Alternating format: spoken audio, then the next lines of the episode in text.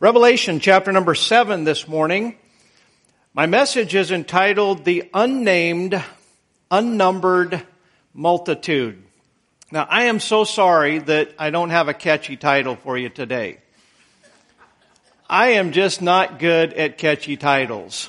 I, remember years ago I was preaching a summer camp back in Idaho and, um, you know, some of the, uh, some of the youth leaders, they always had this catchy little titles and illustrations and messages and and uh, the kids always responded well to it. I remember one time I tried that and I had this catchy message. I'm not even going to tell you what it was. I'm so embarrassed. But I had this catchy, basically illustration kind of object lesson and I made a huge mistake of working my message around the illustration rather than the illustration around the Bible message. And I was really proud of what I had. I did a bunch of study, I did a bunch of research, and I mean, I was really excited about this message, and I got up and I preached it, and God was not within a billion miles of me. And I was dying a thousand deaths trying to get through, trying to preach to these kids, and I'm like, God is nowhere near this, and I like, I never want that to happen again, but you know, sometimes we'll try to come up with a clever, catchy title just for sake of you remembering it. I'm all for using things like that just to make an impression and so forth, but when it comes to being catchy and clever, I'm sorry, y'all. I just don't have it. So we are what we are. Amen. I, I hope you like preachers in plain brown wrappers because that's what you got here today. Revelation chapter number seven. Would you stand with me as we honor the Word of God? We're going to read beginning in verse number nine. After this, after the sealing of the 144,000, we spoke about them the last two weeks. After this, I beheld, and lo, a great multitude which no man could number, of all nations and kindreds and people and tongues, stood before the throne and before the Lamb, clothed with white robes and palms in their hands, and cried with a loud voice, saying, Salvation to our God, which sitteth upon the throne. Now that's not saying that God needs to be saved. This is saying that God does the saving. Amen? And when we're saved, that salvation belongs to our God. We're supposed to take the salvation that He gave us and we're supposed to give it back to Him with our hearts and our lives and our service. That's why these elders that we've already seen in the book of Revelation, they're casting their crowns before the Lord. Everything that God has done in us, we're supposed to be returning it to Him as stewards. We're not here just to get, but rather God gives us what we need, our salvation, so that we can live a life that brings glory and honor back to him. Verse number 11, and all the angels stood round about the throne and about the elders and the four beasts and fell before the throne on their faces and worshiped God. I've said it a hundred times. I'll say it a hundred and one. Music is not worship. Music can be part of worship. But worship here, they're worshiping God by falling down on their faces before God. It's an act of humility. Worship is, yes, it can be about music, it can be about Bible truth, it can be about prayer, but it is from the heart as we worship Him in spirit and in truth. Verse 12 saying, Amen blessing and glory and wisdom and thanksgiving and honor and power and might be unto our God forever and ever. Amen. I wish I could say that with the passion that I ought to be saying it, that they're no doubt saying it here before the throne of God. And then verse 13, one of the elders answered saying unto me, what are these which are arrayed in white robes and Whence came they? He's referring to this unnamed, unnumbered multitude. And I said unto him, Sir, thou knowest. And he said to me, These are they which came out of great tribulation and have washed their robes and made them white in the blood of the Lamb. Therefore are they before the throne of God and serve him day and night in his temple.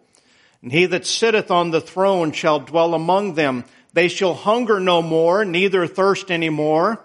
Neither shall the sun light on them, nor any heat, for the Lamb which is in the midst of the throne shall feed them, and shall lead them unto living fountains of waters, and God shall wipe away all tears from their eyes. Let's pray. Father, bless the word of God today. Give us grace and wisdom and boldness, compassion, charity. You said charity never fails. Lord, we're not seeking to be eloquent here today. We're seeking to be effective. We realize that any effectiveness is not going to be from our personality, our preparation, or our delivery. It's going to come from the presence and the power of the Holy Spirit. So we are asking for that presence and that power today. If someone is here and is not saved, I pray that you'd speak to their heart and draw them to you. For us as your children who are saved, I pray that you would draw us closer uh, to be the, the God honoring, giving back to you what you've given to us, the kind of saints, Lord, that we ought to be. And we ask your blessings in Jesus' name. Amen. Thank you. You may be seated. As a reminder, we've said this in previous messages as we're preaching through the book of Revelation. The book of Revelation is not written chronologically. Within each vision or revelation, sometimes we will find key words, such as verse number seven, uh, excuse me, verse number nine, which says, after this. After this. Now, that doesn't even mean that the event is happening chronologically, but it could mean that it's being revealed to John in that particular order. And so oftentimes if we read through Revelation and we think that everything is happening successively chronologically, we can get very confused in our understanding of the end times. Oftentimes God will give a vision uh, of one thing and then there'll be a parenthetical vision that's connected, but it's not necessarily just a perfect time chart. You've got God bringing us through the tribulation period with seals and then another trip through the tribulation period with trumpet judgments and all of these. If we don't understand how God has written and revealed the book of Revelation, it's easy to get tripped up. But I will say this. It takes knowledge of the whole Bible just to even begin to piece it all together. I, I, I, feel so, I have, this is the first time I preached through the book of Revelation in my 30 plus years of ministry. And the reason being is because I always feel inadequate. You know, as you say, well, there are some absolutes. I understand that. And there are some things out of this book that I believe absolutely and I feel pretty confident that my understanding is correct. But there's also some other areas that are a little bit vague. Always we base the vague stuff on the things that is, that are crystal clear and absolute. Otherwise, if we start building doctrines upon theories, we could end up getting far away from the truth. So we need to be cautious, but we need to be students of the whole Bible. If you want to learn what the book of Revelation means, then you should get real familiar with the book of Daniel and vice versa. First Thessalonians has a lot to say that's relevant to the book of Revelation. Ezekiel and uh, Hosea and Habakkuk and Isaiah and Matthew 24, as we've already seen last week and the week before, what Jesus taught on the Mount of Olives in Matthew 24 is they are direct keys to understanding in the book of Revelation, but we try to piece it together. We try to figure out the things that God has revealed that He wants us to know. Which brings us to my first point here this morning out of verse 13 and 14 is who are these multitude? They're unnamed. They're unnumbered we find white linen robed saints around the throne here in the third heaven. We find it in verse number nine. We find it in verse number 11. But you know what? This, there's a connection, I believe, to these unnamed, unnumbered saints. Hold your place and just look back at Revelation 6 and verse number 9. We've, we've talked about these. It says, when he had opened the fifth seal, he said, I saw under the altar the souls of them that were slain for the word of God and for the testimony which they held. And they cried with a loud voice, saying, How long, O Lord, holy and true, dost thou not judge and avenge our blood on them that dwell on the earth? And white robes were given unto every one of them, and it was said unto them that they should rest yet for a little season, and so forth. And so right here, we're at the same location. This is uh, around the altar. In Revelation 6, these souls are under the altar. So yeah, there are some differentiating features here, they're arrayed in white robes and linen and they're right there with those elders and those four beasts. So it's the same location. Now I will say this, that if you study out those white robes in the scripture, they represent human righteousness.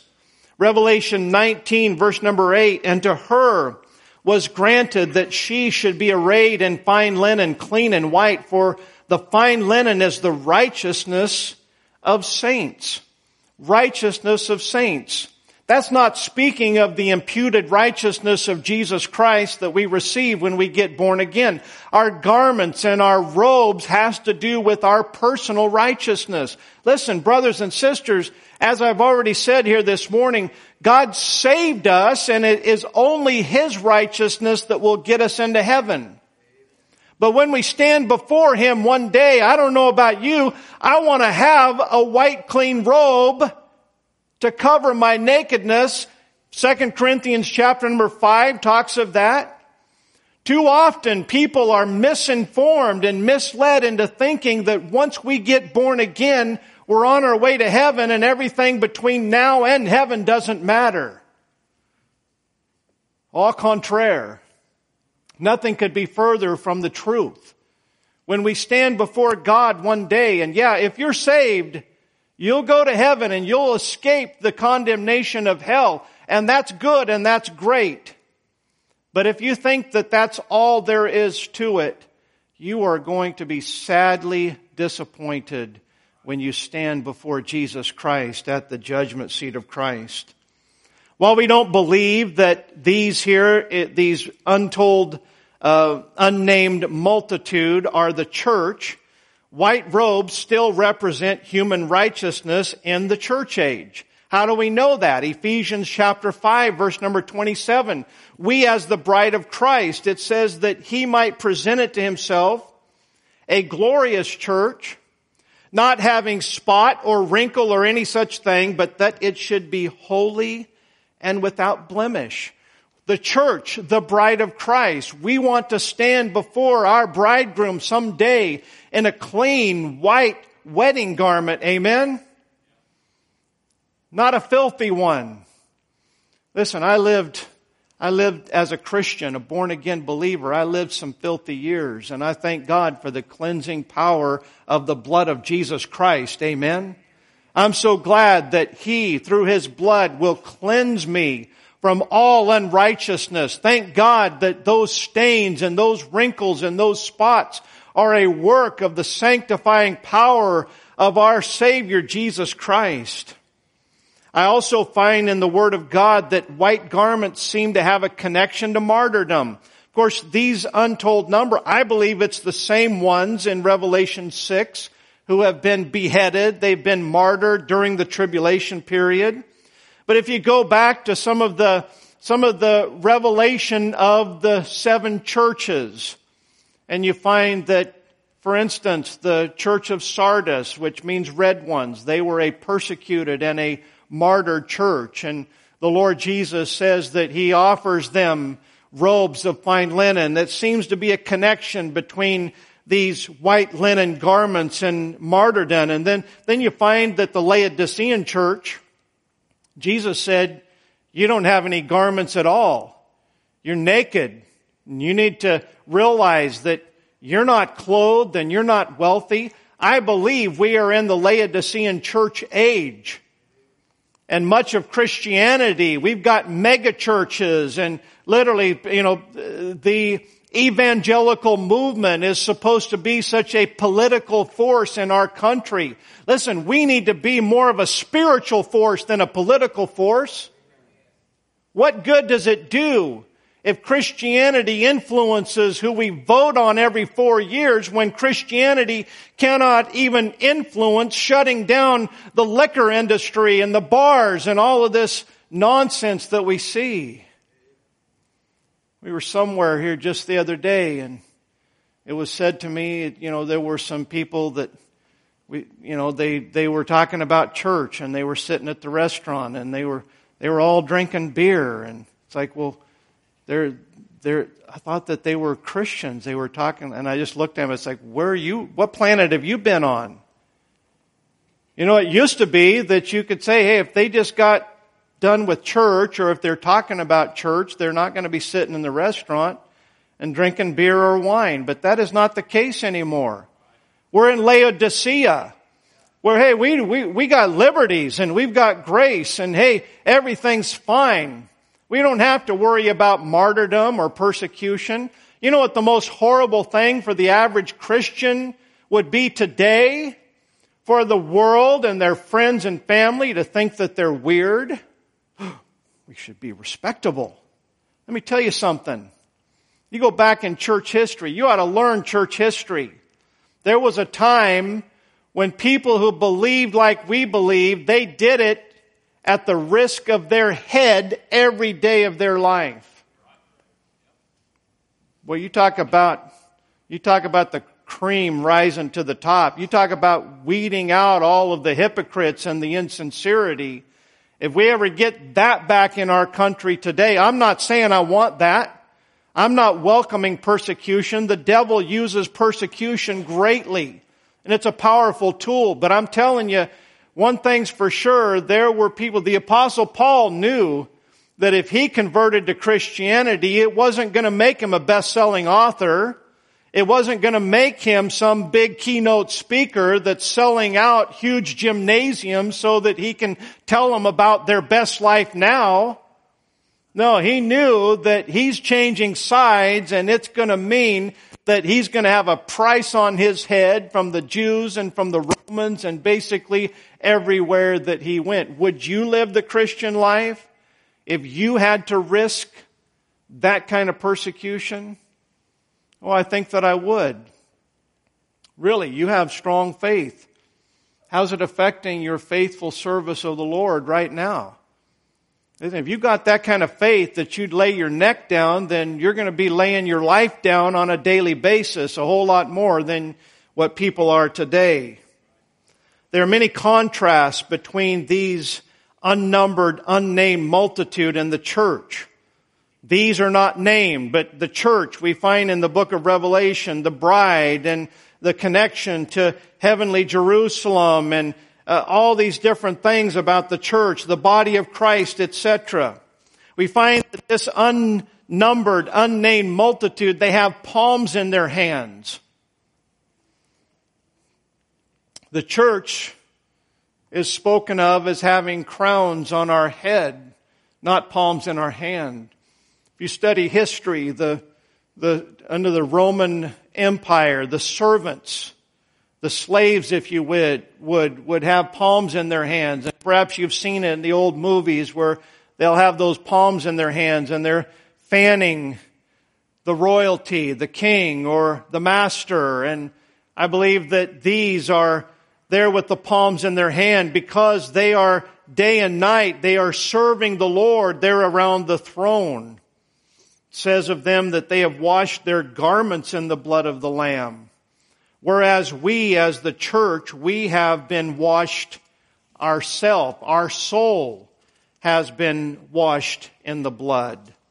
It is said of these that they came out of great tribulation, whereas to us it is said that we have been delivered from the wrath to come.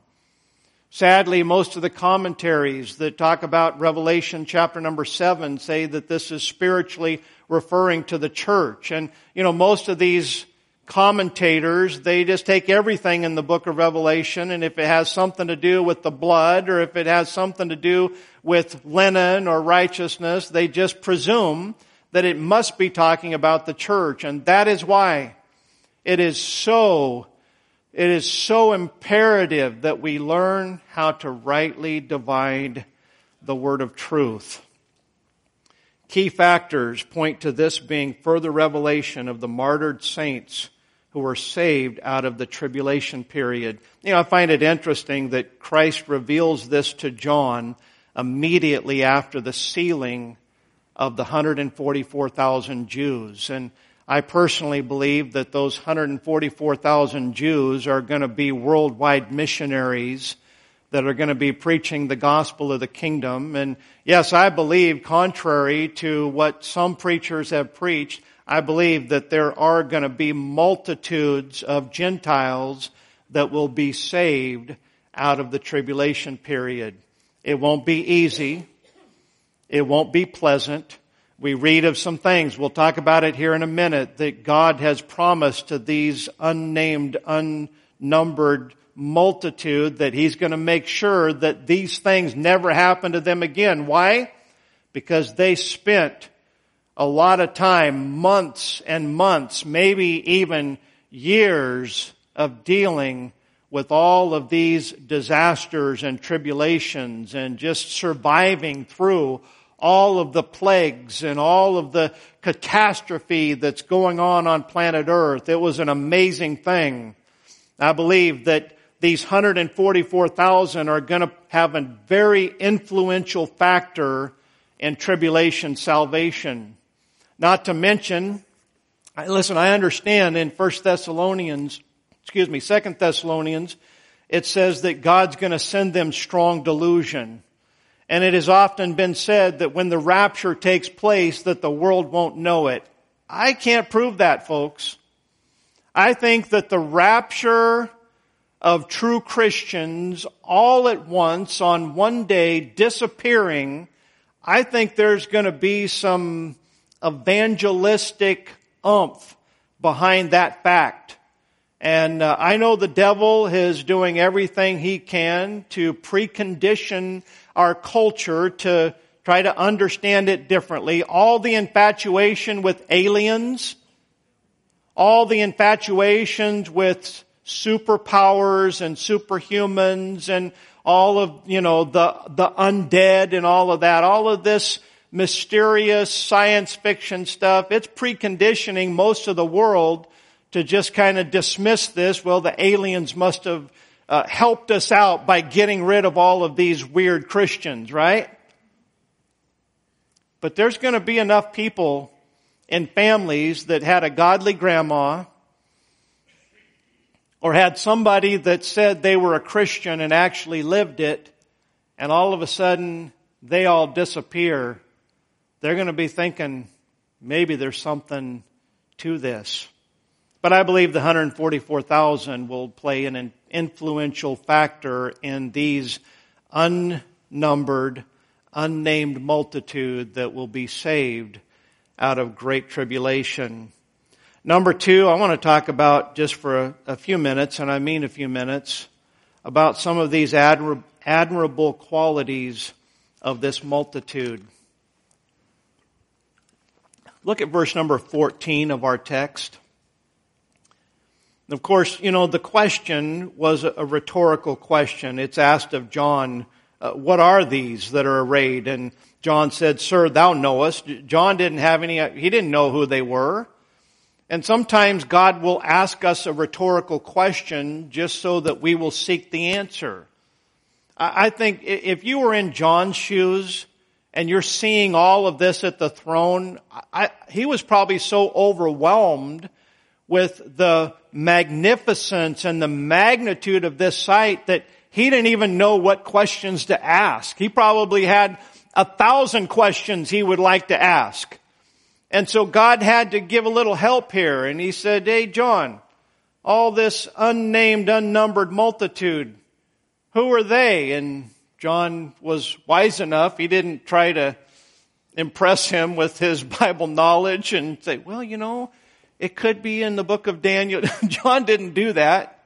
He just said, I have no idea. You tell me. I know he didn't word it that way, but I think that's what he's saying. And so it says right here, what are these which were arrayed in white robes and whence came thee? And said, sir, thou knowest. And he said to me, these are they, watch this, which came out of great tribulation. It says in verse 14 that they came out. When I think about them coming out, the first thing that I think about that's relevant to you and I is that we're supposed to come out as well. It says in 2 Corinthians chapter 6 and verse number 17, wherefore come out from among them, that's speaking of the world, and be ye separate, saith the Lord, and touch not the unclean thing, and I will receive you. Verse 18, and will be a father unto you, and ye shall be my sons and daughters, saith the Lord Almighty. Hey, you want to have a close personal relationship with God? You want God, you want to be able to sing like we heard here that He loves me like I was His only child? Do you want to be able to call upon Him and talk to Him and really feel like that, hey, maybe I've got an audience with the creator of the universe? Is he my heavenly father that I can tell him everything that's on my heart and bring my request before him and he'll care enough? Hey, that's a relationship that is practical. We have a positional relationship in Jesus Christ as the sons of God. Nothing can change that. Nothing can make God love you more than what He loves you as he demonstrated that on the cross of Calvary. But there is a relational fellowship and if you want God to be real in your life and powerful, I was talking to someone not long ago. They were talking about their grandma. And their grandma, they were sitting around and grandma said, you know what? You need to, you need to get prepared. There's, there's a big storm coming in and it's going to get ugly. She didn't have the weather app. There was no way she could have known that. Grandma was a godly woman who walked close to the Lord and God revealed to her what was going to happen within the next few days and guess what? It happened. You say that sounds a little spooky. No, that used to happen all the time. I, have had a few times where it's happened like that with me on a real small scale not like big like that. I, I guess I'd, I've never achieved to walking as close to God as grandma did. But I believe that it's real. The Holy Spirit of God lives inside of us. And that is what is lacking in modern Christianity today is that people don't walk close enough to the Lord to truly experience His power working in our lives. I will be a father unto you, and ye shall be my sons and daughters, saith the Lord Almighty. There's a condition. Listen, we're saved by grace, not conditional, but our fellowship and our relationship with God is very conditional, and it is dependent upon us coming out from among them and be, being separate, saith the Lord. That's what God is looking He's trying to call out a people for His name. Modern Christianity says, well, you have to be like the world in order to reach the world. Now, you're going to reach more people, you're going to draw more flies with honey than vinegar. True, but all you'll have is a bunch of flies. And that's what modern Christianity has become. You know, and you start compromising the truths of this Bible, Listen, you say that you're saved. Jesus Christ is your Savior. Let everyone that nameth the name of Christ depart from iniquity. We ought to be living righteous and holy and ethical lives before God because we're saved, not in order to be saved, but because we are God's children. You're a child of God, act like it. Be separate, come out. Not only that, but I find that these multitude that they had washed their robes. 1 Corinthians chapter 6 verse number 11 says, and such were some of you. Paul had just got done talking about all of the different things like fornication and idolatry and all of the, the, the horrible wickedness that comes with being a sinner in the human race. Once again, modern Christianity says, oh, it's all grace. God doesn't care how you live as long as you believe in Jesus Christ. We're saved by grace. Paul said, such were some of you, but he said, ye are washed, but ye are sanctified, but ye are justified in the name of the Lord Jesus and by the Spirit of our God. These multitude had washed their robes. God wants us to live a life like we've been washed as well. He wants us to live and walk clean before Him. And then the, the, the, last thing on point number two I want to bring out is that they hang out with God and they serve Him. You know, we see this. They're hanging out around the throne of God. It says that they're serving Him. They're following the Lamb. Jesus said in Matthew 18 verse number 20, for where two or three are gathered together in my name, there am I in the midst of them. You know what you have right there? You have the basic tenet of a local church. Two or three. That's all it takes. Just two people or three. If we are gathered together in the name of Jesus, you know, we could be, there could be 500 people here and it doesn't mean that the Lord's present here. How many churches are perhaps meeting here in our county that have hundreds of people. And sadly, there may not be even two in an entire congregation that are actually meeting in Jesus' name. Some are coming because, well, we're supposed to, or I'm just paying my dues. I'm checking this off of my box. That's not how we get the Lord's presence in our life. It's when we gather. You know, the problem, I could preach here and say, hey, you need to be faithful to church. I could talk about forsaking the assembling of ourselves together. I could tell you all kind of stories how, hey, the best Christians are the ones who never miss a church service.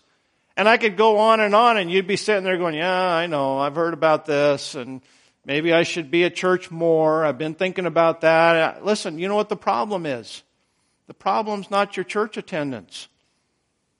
The problem's your heart. These, they couldn't wait if we have a heart for God, we can't wait to get around God's people. We can't wait to hear the Word of God. We can't wait to sing Jesus saves, Jesus saves. That's our problem right there. It all comes from the heart. This unnamed, unnumbered multitude, listen, they came out of great tribulation. They saw what God did for them.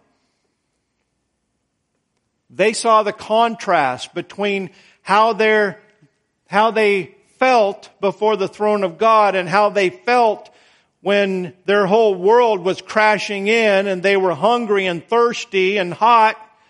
Everything was bad. What a contrast. Maybe that's the problem in churches today is we've forgotten the contrast between being lost and saved, darkness to light. Maybe we need that first love back and remember what our life was like before Jesus found us. Maybe then we would rejoice and we would want to hang out with God and to serve Him even more. And then finally, number three, there are some promised blessings for this multitude. The Lord said here that um, they will no more hunger or thirst. That's physical discomfort. I don't like physical discomfort, do you? Most of our problem in America today is not coming up with enough food to eat. Most of our problem is learning how to say no to the food that we have available to eat. Wouldn't you? Don't raise your hand. We all know it. It's true. I mean, literally, I mean, um, can you, can you imagine back some of you that are grandparents And you remember the days when you worked in the fields, whether it was picking cotton or hoeing the corn or even, even, you know, we are in North Carolina, even working in the backer fields, okay?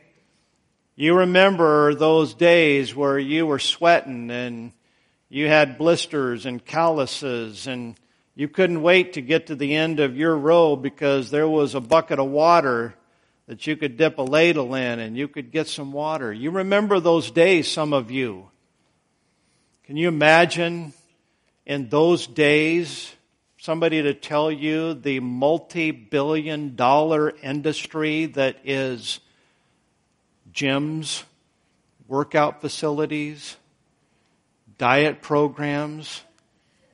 Can you imagine what the old timers must think of how we are commonly living our lives today. Like you're having to spend hundreds and thousands of dollars just to keep from killing yourself with food. We just grabbed a hoe or a shovel and we just worked it off all day long. Now we can't change our culture. And I'm not saying that we can or that we should. I'm just simply trying to bring some realistic perspective in just how far our society has drifted away from the things that really matter. And the way that we live our life, that's what church and Christianity has become. People come into the house of God and hey, we're fat. We don't need anything. Here I am, preacher. Bless me if you can. Hey, what do you got for our young people? We came here because we want to know what you got for me.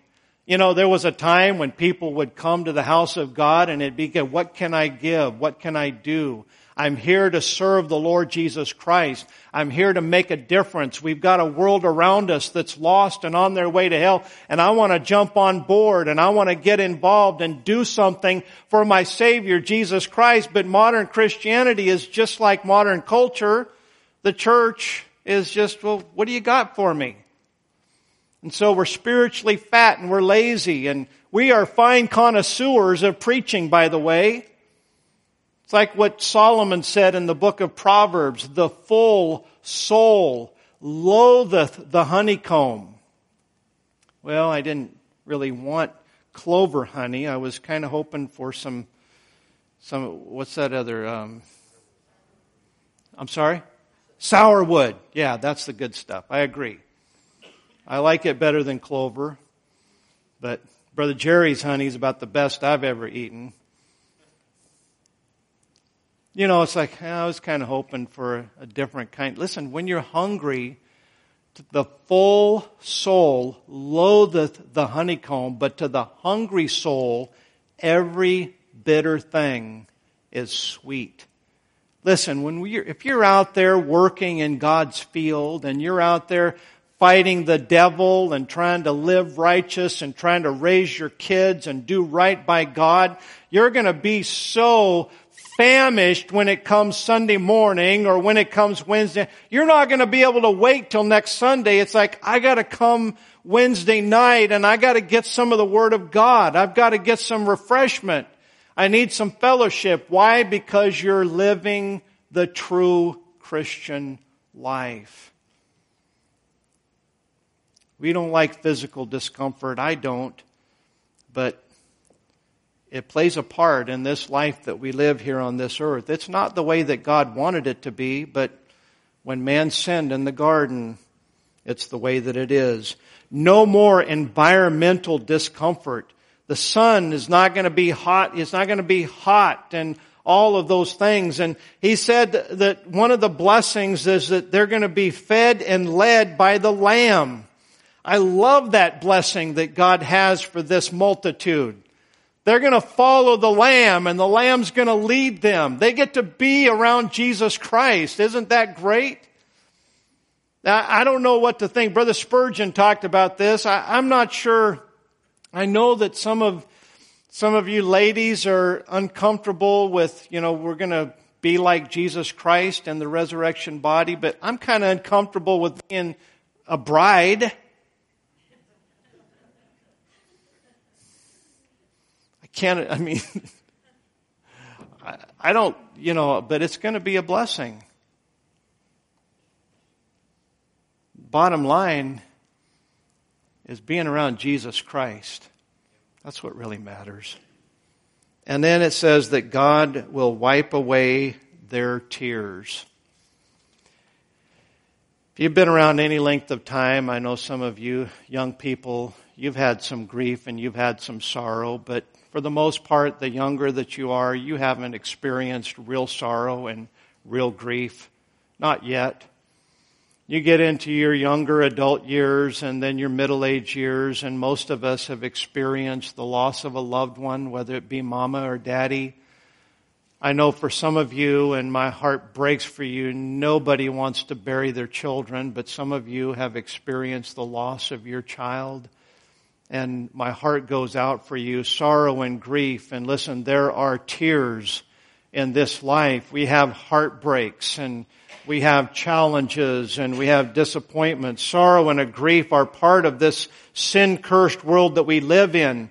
God cares. Listen, God cares, but He doesn't interfere. He is not the emotional therapist of the universe. He's God.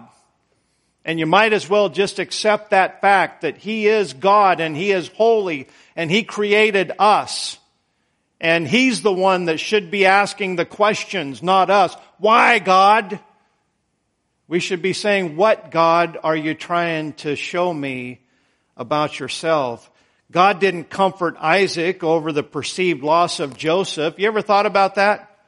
Isaac thought his favorite boy was dead for all of those years, and it wasn't until Joseph's a grown man ruling Egypt that Isaac even had a clue, or excuse me, that Jacob even, did I say Isaac earlier? It's grandpa. They were related. Jacob, I told you I was plain brown wrapper. Jacob didn't even have a clue that Joseph was still alive and God didn't even think to give him a dream or it's, it, you know, it's going to be okay. He sorrowed all of those years. Job, all that Job went through, God never tried to comfort Job. Even at the end, he showed up and he said, Job, where were you when I created all of this? Who do you think you are? Listen, if anybody could question what God was allowing in his life, certainly it would be Job. Job didn't even curse God and challenge God. He just, he just wished he'd never been born. And then God shows up and he said, who do you think you are, Job? I'm God. And you know what Job said? He said, I, I loathe myself and I repent in sackcloth and ashes. Job recognized just how that even our grief can cause us to dishonor God. He didn't protect his disciples from the storm, but listen to all that trust him. He makes it right in the end. This unnumbered multitude that trusted him, they still went through scorching heat. They still got so thirsty that their tongue would cleave to the roof of their mouth. They still ended up with hunger. They still ended up with persecution and ended up being beheaded. But in the end, God made it all right. God, God's gonna make it all right. The problem is we have to trust Him because God's going to make it all right in eternity, not in this little teeny tiny life in which we live. Conclusion Will there be tears in heaven? We've heard that there are not. Revelation 21 and verse number 4, and God shall wipe away all tears from their eyes, and there shall be no more death, neither sorrow nor crying, neither shall there be any more pain, for the former things are passed away. I'm looking forward to that, aren't you? But Revelation 21 verse 4 takes place after there's a new heaven and a new earth created. I believe, and I can't prove this, maybe some of you are smarter than me. I'm sure many of you are smarter than me. I can't prove this, but I believe that there's going to be weeping at the judgment seat of Christ. When God takes our life and puts it through the fire, and we see the loss of things that were so important to us and they just get burned up and they're nothing. I believe there's going to be weeping there. I believe there's going to be weeping at the great white throne of judgment when we see loved ones judged and cast into the lake of fire. I'm sure there's going to be weeping when we see them judged and we're thinking, I didn't tell them about Jesus. I didn't witness to them. And here God's casting them into the lake of fire and I never told them. Or I didn't live a godly life before them. Or even if we did witness or we did live godly, just the fact that someone we care about, mama, dad, grandpa, our children, to watch God in His holiness. I'm not saying that we'll be upset at God. God will be just and we'll know it. But the thought of their souls perishing for eternity, I believe there's going to be weeping there. Luke chapter 13 and verse 26. Then shall ye begin to say, We have eaten and drunk in thy presence, and thou hast taught in our streets. But he shall say, I tell you, I know you not whence ye are. Depart from me, all ye workers of iniquity. There shall be weeping and gnashing of teeth. When ye shall see Abraham and Isaac and Jacob and all the prophets in the kingdom of God, and you yourselves thrust out. I'm looking forward to a new heaven and a new earth where there will be no more weeping or pain or sorrow. But until we get to that point, there's some time and there's some souls, there's some decisions that are going to take place. And if you think, well, I'm a Baptist or I'm an American or I did this or I did that, you think that that's going to get you by in heaven or you're going to have the right answers before St. Peter at the pearly gates. It ain't happening that way. You're going to stand before him and he's going to look at you. If you've never been born again, he's going to say, I never knew you. You may know about him, but that's not what's going to get you in. What's going to get you in is him knowing you. Depart from me, ye workers of iniquity. Listen, can you think of anything worse than going to hell when you could have so easily made it to heaven? Acknowledging that you're a sinner, confessing that to the Lord, repenting and saying, Lord, I'm, I believe in Jesus Christ and what you did on the cross of Calvary, and I'm putting my faith and trust in you. I'm asking you to be my Savior. It's as simple as that. Can you imagine why someone would want to go to hell in this day and age that we live, hearing the gospel of Jesus Christ, sitting in the pew of a church like this, watching it on live stream, having a Bible in your living room, and ended up in hell because you just simply wouldn't humble yourself and acknowledge your need not Jesus helping you get saved, but Jesus totally saving you. I heard a gentleman recently, just about a month from his 89th birthday, and he told me a story that, amazing story. He said when he was younger, he came up on a car accident. And there was another car, there was another person had got there just before him, and this was a horrible accident. And the person that got there before him had pulled the driver out of the car. They were, you know, they were gurgling and they you could tell that their lungs were filled up with fluid. And this person took the driver and sat him up against a tree that was nearby. And he said within minutes, within minutes, that driver had passed away. And he remembered feeling how helpless that he was, that here was somebody that needed saving. But he said, I didn't know what to do. I had no idea. Now, if you know anything about that, you know that standing them up against a tree was probably the worst thing that you could do. But you know what this gentleman did? He said, right after that, he said, I made a commitment that if this ever happens again, I'm going to know what to do. He said, I joined the volunteer fire department and I went through their training and their classes so that if this ever happened, I'm going to know what to do. You know what? I believe that story is profound and powerful for two different reasons. Number one, if you're not saved, you're on your way to hell. You ought to at least have enough courage and diligence to say, hey, I better make sure that I know what to do for my own soul. You know, nobody can force you to be saved, but I tell you what, you ought to at least know what the Bible says on how to be saved. But then those of us that are saved, we've got people all around us that are dying and on their way to hell. We ought to at least know what to do. We ought to know how to witness to them. We ought to know how to lead them to Christ. We at least ought to make it that important. If you've ever experienced what this gentleman did, it'll play and it'll make an impact on your life. And yet the reality of it is, Every time you read an obituary in the paper, it's happening all around us.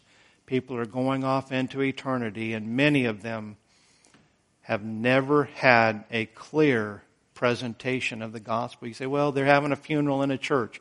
Listen, I've been to funerals. I've been to a lot of funerals. And I'm telling you, more often than not, they just talk about this, this person, this gentleman, or this lady oh, they were a good person, they're in a better place, but they never say anything about them being born again. We need to be faithful witnesses. We need to be like these unnumbered, unnamed. We're not trying to make a name for ourselves. We're just simply trying to glorify the Lamb and show people how they too can be saved.